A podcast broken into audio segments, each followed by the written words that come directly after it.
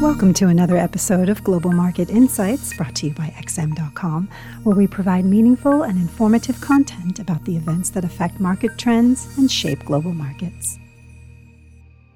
This is the Market Comment podcast for Wednesday, February 7th by Charalambos Pissouros. I'm Christina Marujos, and thank you for joining us at XM.com. The US dollar pulled back against all its major counterparts on Tuesday, with the main gainers being the Kiwi, the Aussie, the Pound, and the Yen in that order. With no fundamental catalyst to drive the greenback lower, its pullback may have been the result of profit taking following the rally that was sparked by the astounding US jobs data on Friday and was further fueled on Monday by the strong ISM non manufacturing survey. Comments by Fed Chair Powell over the weekend may have also helped the world's reserve currency as the Fed chief said that the committee can be prudent in deciding when to start lowering borrowing costs, as a strong economy allows them time to build confidence that inflation is under control. His view was echoed by Minneapolis Fed President Kashkari and Cleveland President Mester, with the former saying that they are not done yet with inflation, and the latter noting that although the door to rate cuts could open if the U.S. economy performs as she expects, it is early to decide on the timing. Although Mester and Kashkari's comments did not further boost the dollar, this whole blend of data and remarks resulted in a notable repricing with regards to the Fed's future course of action. From being certain about a March rate cut, investors are now assigning only a 20% probability to such a move, with the total number of basis points worth of rate reductions by the end of the year coming down to 120. This suggests that the question on investors' mind now is not whether the world's largest economy will avoid a recession, but whether it will reaccelerate. And with other major economies falling behind the United States, the US dollar may rebound and continue its prevailing uptrend if data and Fed officials continue pouring cold water on the market's implied rate path.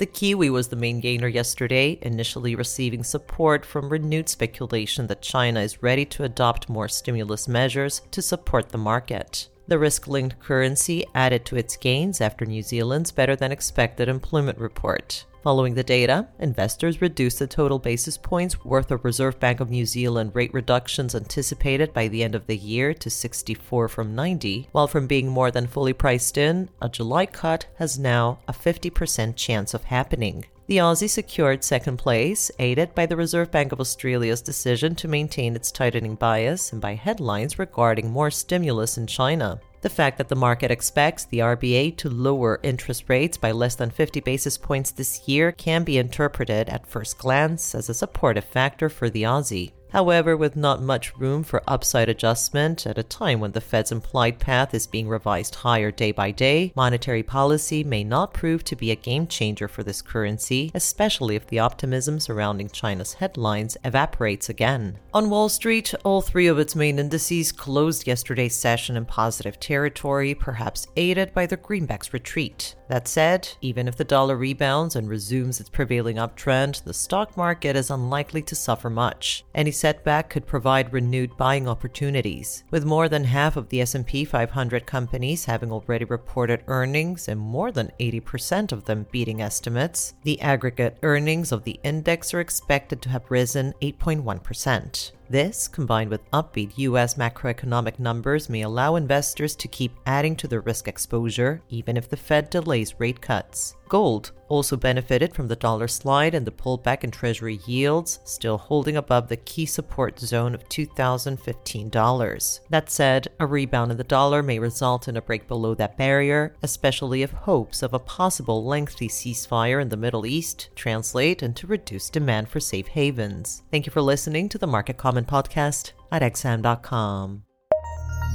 Thank you for listening to another episode of Global Market Insights brought to you by XM.com. For more in depth technical and fundamental analysis, be sure to visit www.xm.com forward slash research.